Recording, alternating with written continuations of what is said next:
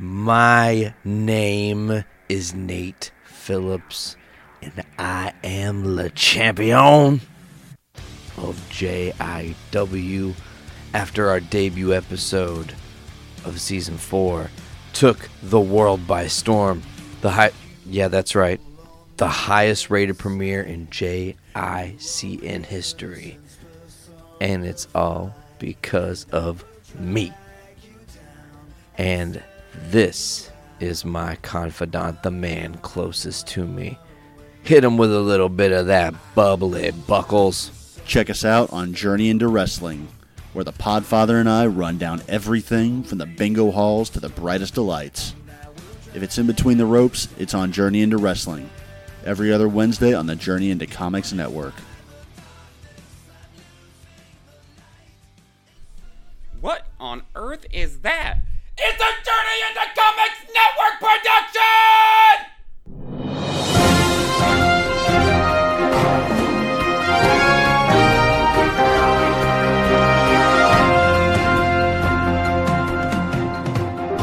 Welcome back, ladies and gentlemen. You are listening to episode 52 of Poor 360, the show that covers topics of importance and topics that I find interesting that I think should be shared to the podcasting universe.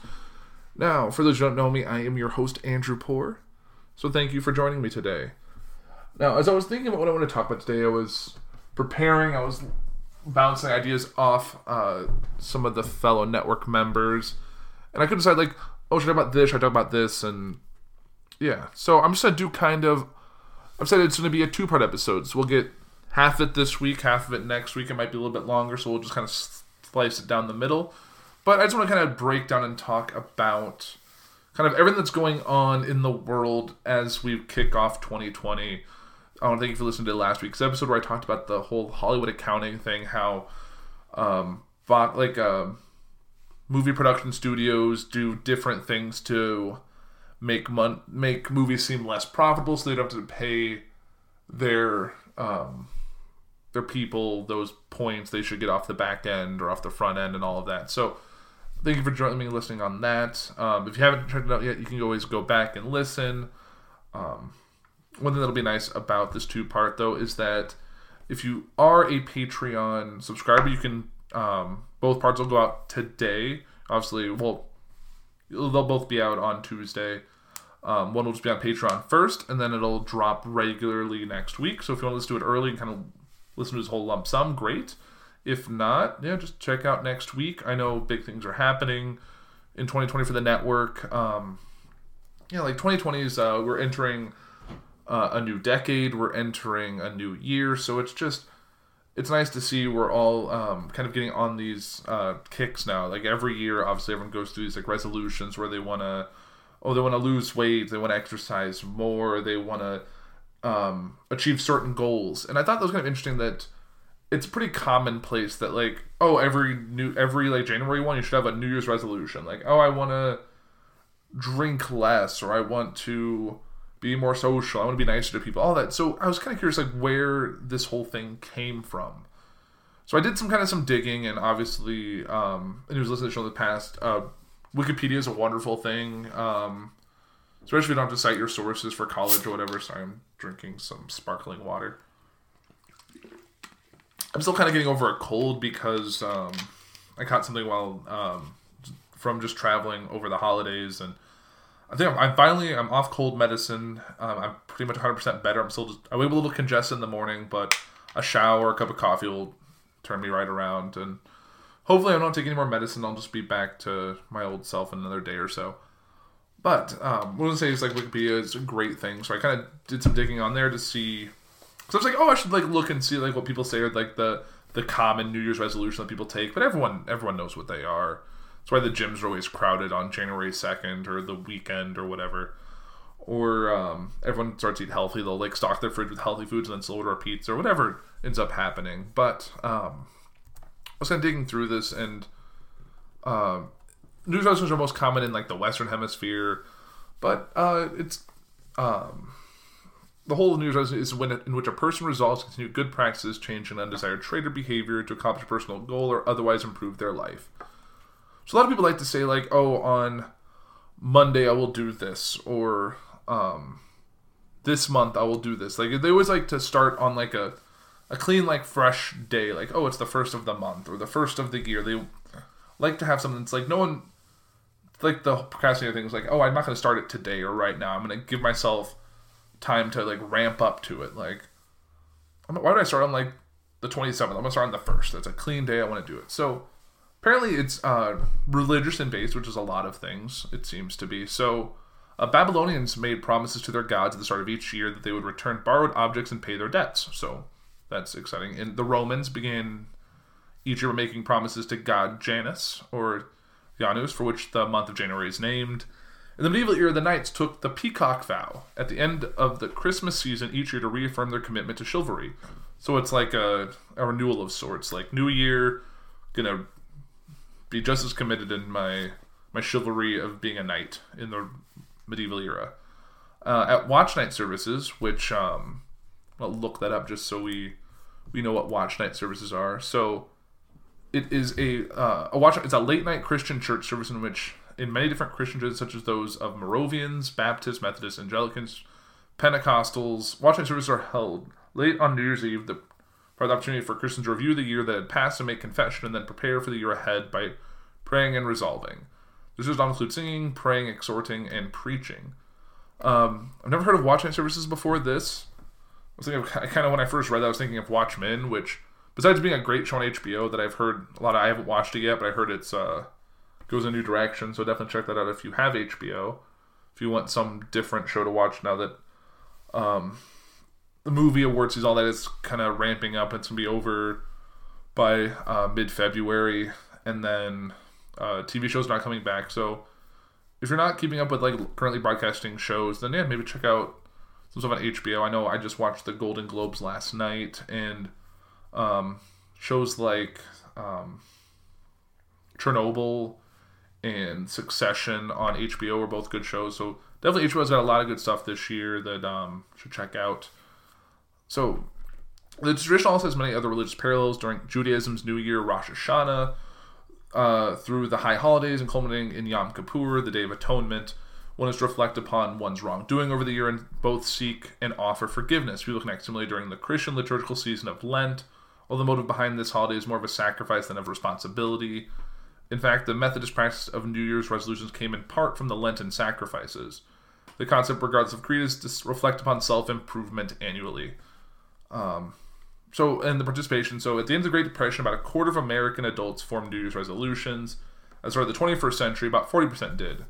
In fact, according to the American Medical Association, approximately 40 to 50% of Americans participated in New Year's resolutions traditions from the 1995 Epcot and the 1985 Gallup polls. A study found 46% of participants who made common New Year's resolutions, such as weight loss, exercise programs, quitting smoking, were likely to succeed over 10 times as many among those deciding to make life changes at other times of the year.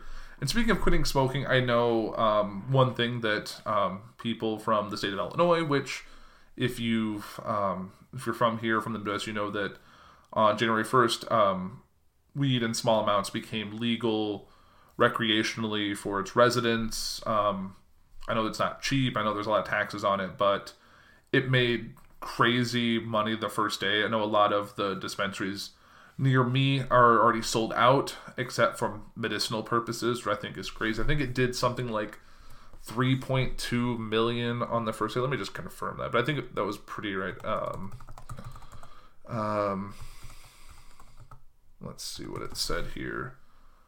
Uh, does it say how much business it did? Oh yeah, so Yeah, so Illinois marijuana dispensaries. Now it's an ad popped up. Uh, this is from the Chicago Tribune. Uh, Illinois marijuana dispensaries sold more than 10.8 million worth of recreational weed in the first five days of sales. Now some have halted recreational sales amid product shortages. So that's pretty crazy. I know. I'm really pretty sure it was like over three million in the first day in Illinois alone, which is crazy given the fact that it's right after the holidays and it just. So I thought that was pretty, uh, pretty uh, crazy to see. Um, so yeah, so um, now I'm wondering like everyone sets these resolutions, but what is um, how many people finish the resolutions they tried like oh January 1, I'm to say I'm to lose 25 pounds by the end of the year. Uh, how many people actually get to that point? How many see the resolution like, oh, I'm going to give up drinking or give up smoking or gambling, whatever you do, whatever your vices you're trying to give up or something that you think is your resolution. So, in a 2014 report, 35% of participants who failed their New Year's resolution admitted they had unrealistic goals. 30% of participants didn't keep track of their progress, and 23% forgot about them. About 1 in 10 respondents claimed they made too many resolutions. A 2007 study by Richard Wiseman from the University of Bristol involving 3,000 people showed that 88% of those who set New Year's resolutions fail. Despite the fact that 52% of the study participants were confident of success at the beginning, men achieved their goal 22% more often when they engaged in goal setting, wherein resolutions are made in terms of small and measurable goals, lost a pound a week rather than lose weight. So, Devlin was like, oh, I am going to, maybe I'm not to, I'm to go out to eat one less time a week, or I'm going to have um, one less cup of coffee during the day or something that you can see more specifically, not like, oh, I'm going to um, read all the books I own in the in the year. Like that's just unrealistic, especially if you're like most people who have almost as many books as days in the year. Or maybe that's a little bit of extreme, but you never know with these things. But yeah, so that's kind of where I kind of want to jump in. Um, yeah, my I really haven't set a resolution. I'm just trying to keep on things I was doing last year and improve things that need to be improved. I'm not really setting any specific goals. I'm just looking at just general improvement. So that's where that is. Um, I know um, a lot of kind of crazy stuff is happening at the beginning of the year. I know what we saw politically right before the holidays was that Trump was formally impeached. There was everything with the trial. Um, we saw there were a lot of Democratic candidates, and we didn't know who how it's going to get whittled down or what's to come in. By the time we get to the uh, primaries in the next few months, and then there's also the fact that like I feel like almost the whole continent of Australia is on fire. So that's kind of what we're going to talk about uh, today and on next week's show. We're going to kind of find a logical stopping point. I think I have it kind of laid out how I'm going to talk about it, but we'll kind of see where the rest of this show kind of progresses. So, if anyone follows uh, Trump on Twitter, um, we're kind of in uh, kind of in a in a crazy bit here. So, um, before we get into the future, I'm gonna kind of I'm gonna go through this article which I found um, that kind of gives an update. I'll break into um, kind of what's going on with Iran, which is a whole other thing. Um, uh, see where we are with the status of the impeachment. Um, yeah, so we'll see kind of where the rest of this show takes. Um,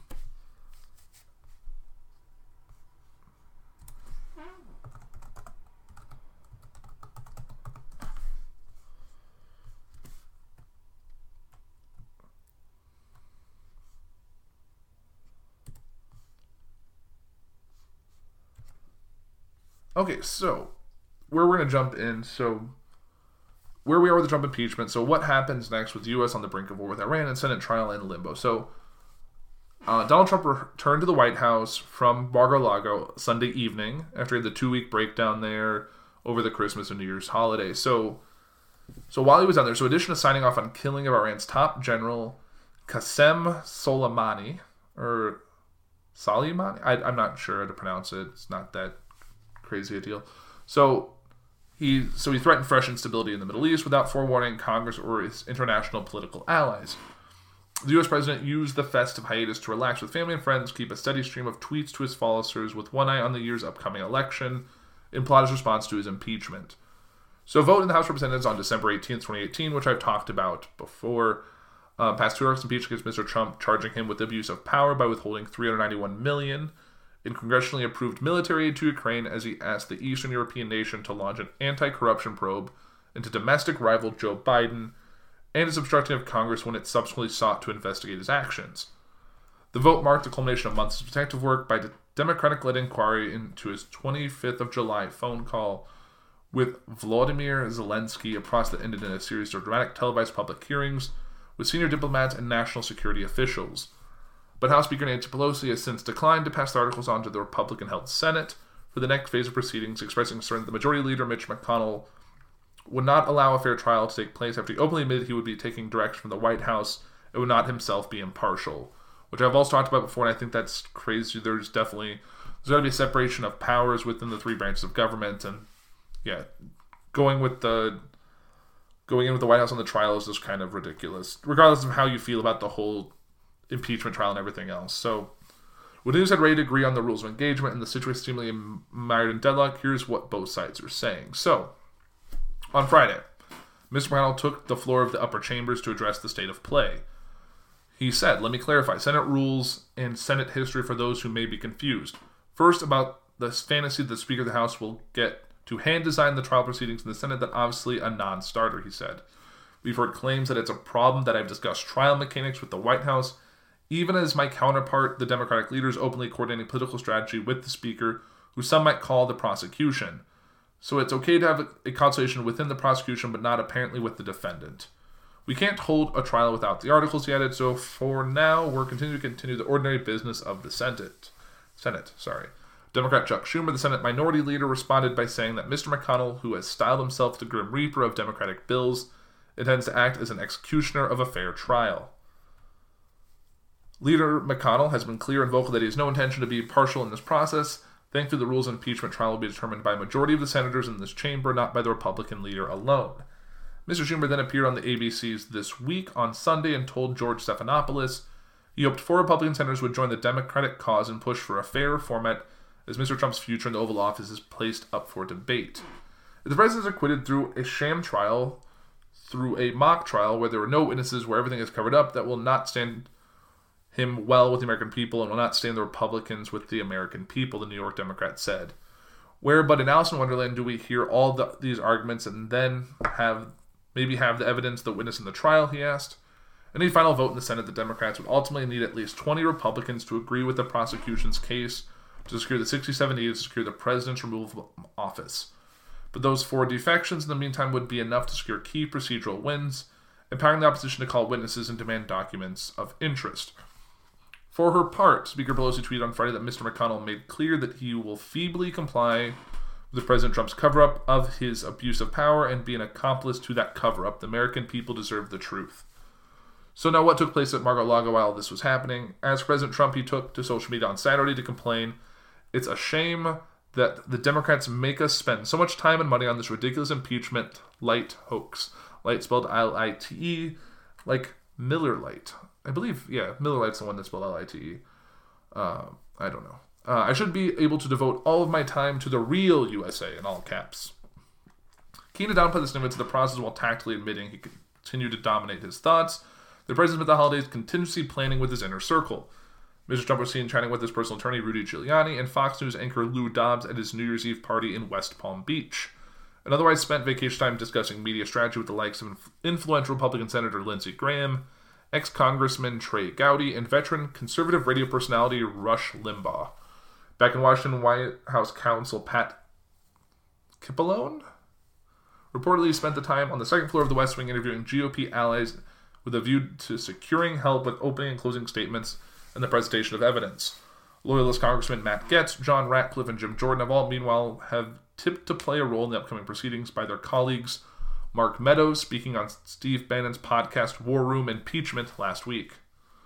Mr. Cipollone and Jay Sekulow, another private attorney, are expected to appear for Mr. Trump's defense, with as many as 12 other lawyers reportedly in contention to join them, including TV pundit Alan Dershowitz, spotted at Mar-a-Lago on Christmas Eve. So, how might the Iran crisis impact proceedings?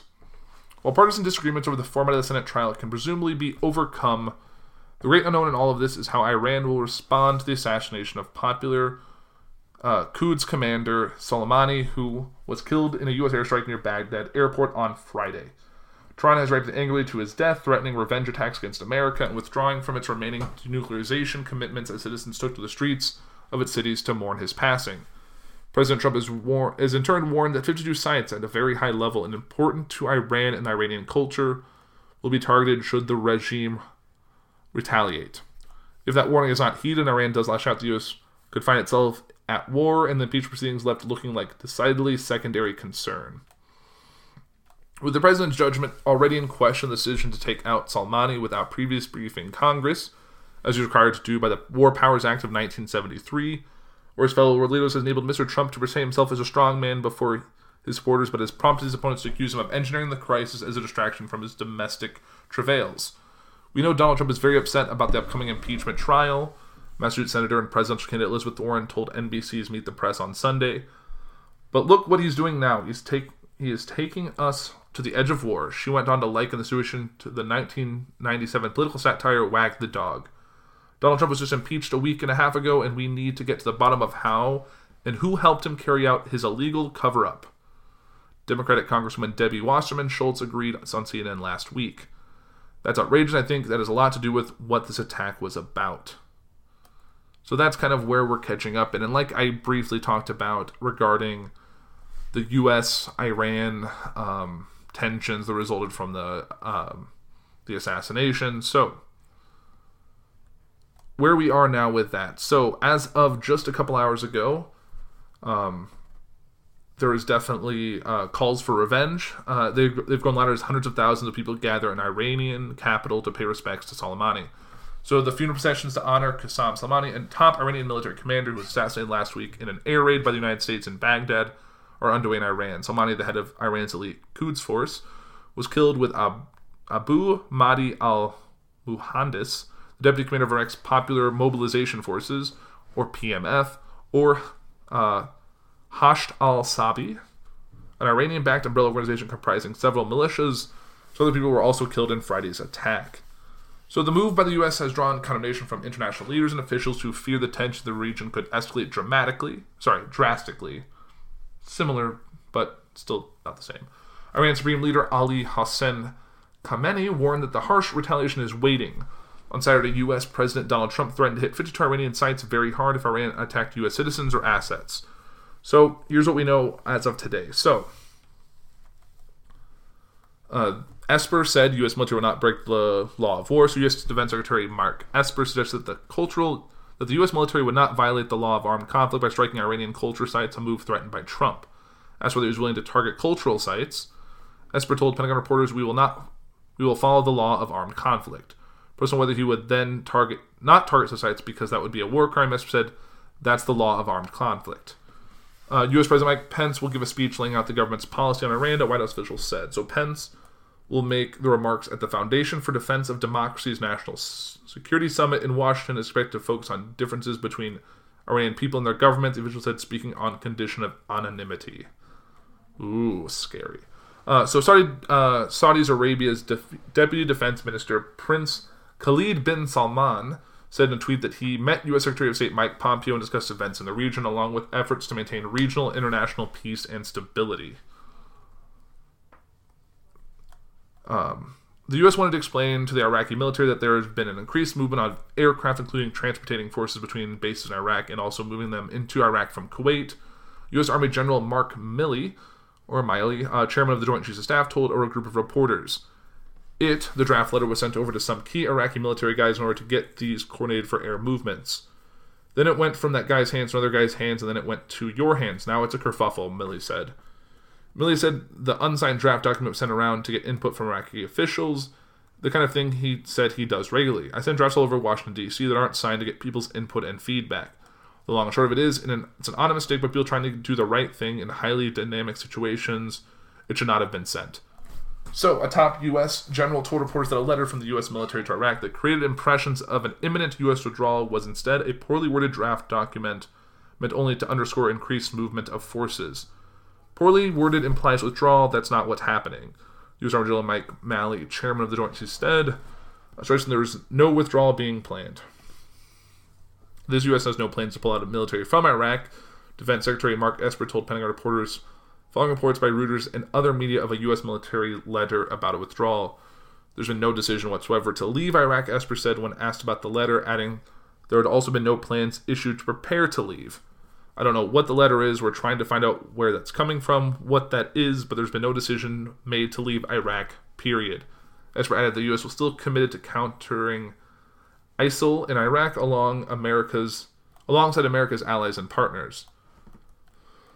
The U.S. Senate Majority Leader Mitch McConnell said U.S. leaders should wait for the facts before criticizing Donald Trump's decision. We can and we should learn more about the intelligence thinking that led to this operation and the plan to defend American personnel and interests in the wake of it.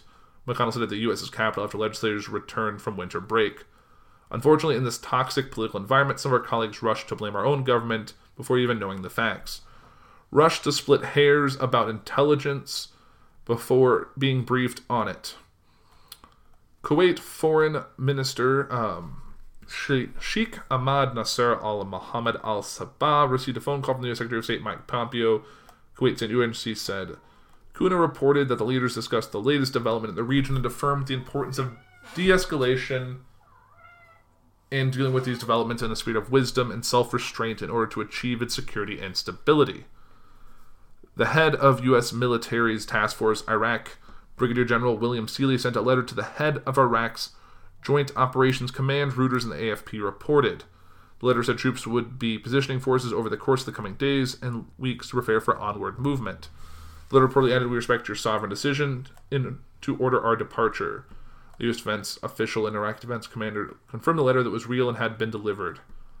Iran's President Hassan Rouhani warned his U.S. counterpart Donald Trump to never threaten the Iranian nation Trump issued a U.S. strike that lists the 52 targets in the Islamic Republic. Those refer to the number 52 should also remember the number 290.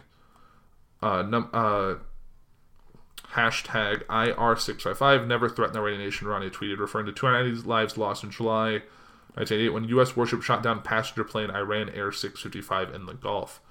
Trump once said that the Washington lined up 52 targets in Iran if it attacked U.S. personnel or assets in retaliation for a U.S. drone strike in Baghdad that killed Iran's top commander.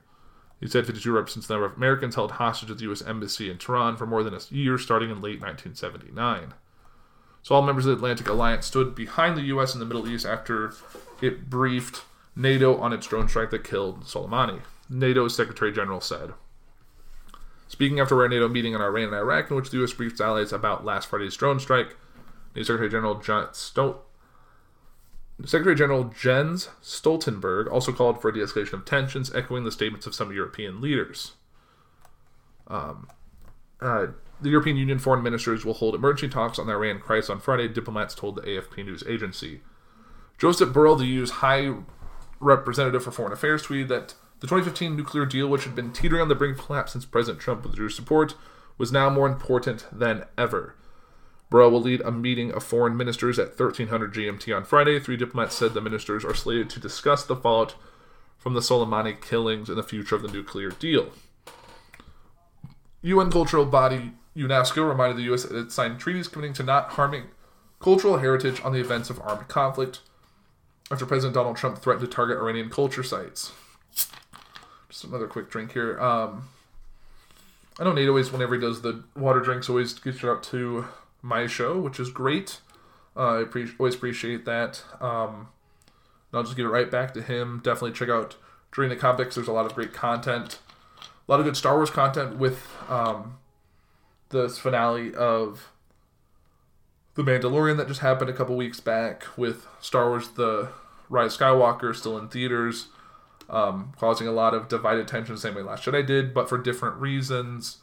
Um, I haven't finished The Mandalorian. I saw the first episodes, which were great. I still hope to finish that sometime in the next couple weeks. Uh, I did see Rise of Skywalker. Um, I haven't really talked about it too much. I uh, thought it was a great film. Definitely check out um, the last couple episodes of JSC where they go deep on that, as well as uh, Podcast Rees talked about it, and uh, I believe other shows on the network have as well.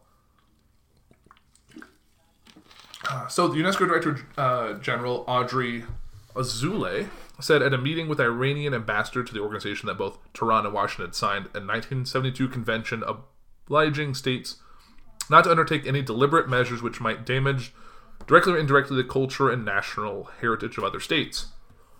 So, Iran's foreign minister reiterated his country's stance that the U.S. military should be expelled from the Middle East.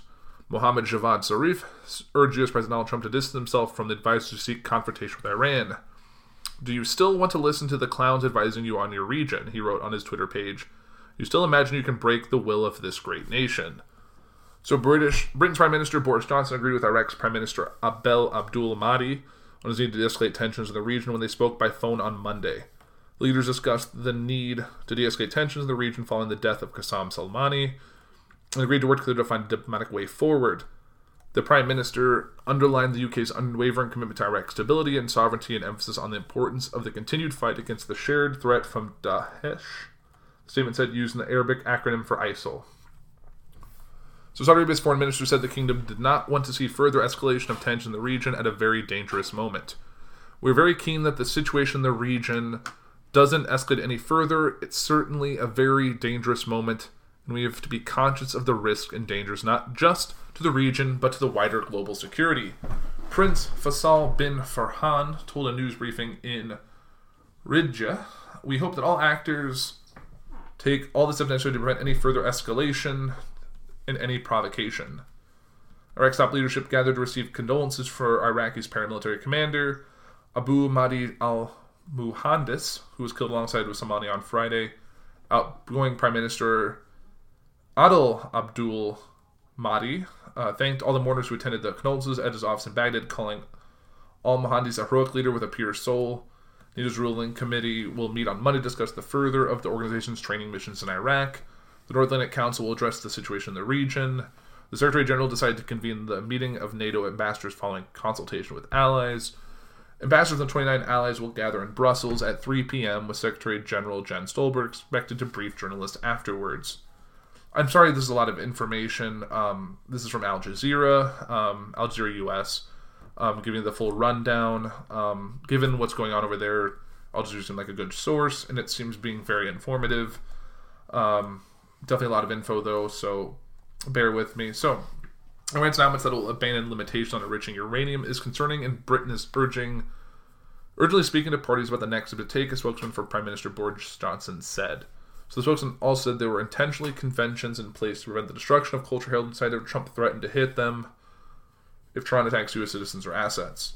So Pakistan does not want to be a part of the regional conflict. Um, the foreign minister for Pakistan said will not let its soil be used against any other state, and that Islamabad will not be part of any regional conflict. Shah Mahmoud Qureshi's comments followed his contacts with the foreign minister of Iran, Saudi Arabia, United Arab Emirates, and Turkey he called for restraints and de escalation as tensions rise over the U.S. killing of Soleimani. Uh, Qureshi, in a Twitter post on Monday, added that Pakistan's position was very clear in standing for peace and stability and that violence must be avoided. Pakistan has been a key ally of, its, of the U.S. in its war on terror since the September 11 attacks, also close allied with Saudi Arabia, but tries to maintain a diplomatic balancing act between Riyadh and Tehran. Uh, Merkel, uh, German Chancellor Angela Merkel, will travel to Russia on January 11 to discuss the Middle East crisis with President Vladimir Putin. The Russian leader's press service said. The government said Merkel will head to Russia at Putin's invitation. The two leaders also plan to discuss the situation in Syria. France's finance minister said the current tension in the region could affect global economic growth and reinvigorate ISIL. You must always ask who is served by and who profits from this instability, Bruno Le Maire told France Inter Radio. The instability in the Middle East today benefits only one organization, the Islamic State Group. He's referring to the Islamic State of Iraq and the Levant, also known as ISIS. Le Maire added that this instability will increase the terrorist threat over France and Europe. Mourners, uh, so hundreds of thousands of people turned out to the capital to pay their final respects to Soleimani as the multi-city ceremony for the slain commander continued in Iran. Iran's supreme leader Ali Hassan Khamenei led prayers at the Tehran funeral, leading at one point during the traditional Muslim prayer for the dead. Islamic is Ismail Haniyeh, the leader of Hamas, in an in an address to Iranian mourners in Tehran, described Soleimani as the martyr of Jerusalem. The martyr of Jerusalem. That's uh, getting a little Christian there. Um, Having vowed the Palestinian group will walk Soleimani's way to confront the Zionist project and the American influence. Haniyeh's visit to Iran comes as Egypt allowed him to travel for his first regional tour since his 2017 election into the Hamas leadership, on condition that he did not visit Iran, according to the Arab and Israeli media reports. So, a sea of men wearing black and women in black chadors waited for the arrival of Samani's remains as loudspeakers blared mourning hymns through central Tehran. A traffic jam formed the intersection leading to the unfinished Grand Mosque, named after the late Supreme Leader Ruhollah Khomeini, where Supreme Leader Ali Hassan Khamenei led the prayers for Soleimani. Khomeini will be brought to his hometown of Kerman on Tuesday for final rites before his burial. NATO's ambassador will meet at the alliance headquarters in Brussels on Monday amid mounting tensions following the killing. The Nordic Council will address the situation in the region. Secretary General decided to convene the meeting of NATO ambassadors following consultation with allies. So Germany's foreign minister said threatening Iraq with sanctions is not very helpful after U.S. President Donald Trump warned that Baghdad would be hit by sanctions like they've never seen before if U.S. forces were forced to leave. I don't think it works to convince Iraq with threats, but with arguments. Heiko Maas told Deutsch, Deutschlandfunk Public Radio. Deutschlandfunk. Oh man. He added that Germany, Britain, and France would discuss the Iran nuclear deal on Monday and would uh, react to the week of Tehran's recent announcement that it would further roll back its commitment to the 2015 landmark agreement. We will definitely talk Iran again. What has been announced is, however, not consistent with the agreement. The situation has not got easier, and this would be the first step to the end of this agreement, which would be a big loss. So we will weigh this up very, very responsibly now. So China criticizes the U.S. for aggravating tension in the Middle East through its military interventionism over the standoff between Washington and Tehran, and urged all parties to exercise restraint to ensure political stability. Power politics are neither popular nor sustainable. Um, Chinese Foreign Minister spokesman Geng Shuang uh, said at a daily briefing the U.S. risky military behavior in recent days goes against the basic norms of international relations. We call on the U.S. not to abuse its force and appeal to relevant parties to exercise restraint to avoid the situation worsening. He said, adding that China is highly concerned about the standoff between Iran and the U.S. South Africa's ruling African National Congress party condemned the U.S. airstrike that killed Iran's Soleimani as an act of international terrorism. The statement appeared in a Facebook post over the weekend and was issued by Party Secretary General Ace Magashule. South Africa's foreign minister released a more measured statement on Friday supporting Iraq's sovereignty and calling for dialogue and calm. In a statement, the former liberation movement, once led by Nelson Mandela, called the raw aggression an attack on Iran's sovereignty and it's called for maximum restraint. Turkey's foreign minister Mevlut Cavusoglu said the killing of Soleimani is a serious risk for the peace in the region. We will work with the countries to reduce tensions between the U.S. and Iran. Cavusoglu told reporters at the Directorate for UAE Affairs at the capital in Ankara. Zainab Soleimani, daughter of the slain general, told crowds at her father's funeral procession in Tehran that the U.S. and Israel faced a dark day for his death. Crazy chump don't think that everything is over with my father's martyrdom, she said in a address broadcast on state television. Uh, Brigadier General Esmail Qaani, the new commander of the Quds forces, said he aimed to expel the U.S. from the region in the wake of Soleimani's killing. We promise to continue martyrdom Salmani's path with the same force, and the only compensation for us would be to remove America from the region. Qaani was quoted by saying by state radio. Uh, on Sunday, yesterday, uh, U.S. House Representative Speaker Nancy Pelosi said the House will introduce and vote on War Powers resolution this week to limit President Trump's military actions regarding Iran. This resolution is similar to the resolution introduced by Senator Tim Kaine in the Senate. Tim Kaine. Sorry, I read his name and it reminded me that he was Hillary Clinton's vice president. On the way to work, I was trying to think of vice presidents and like hopeful vice presidents and like how um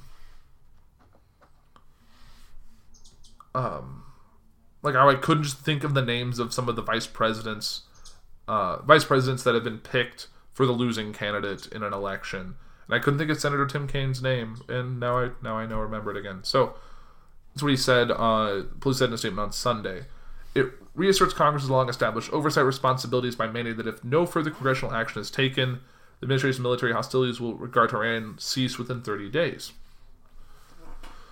Um, Trump insisted on Sunday that Iranian culture sites were fair game for a U.S. military, dismissing concerns with his own administration that doing so would constitute a war crime under international law.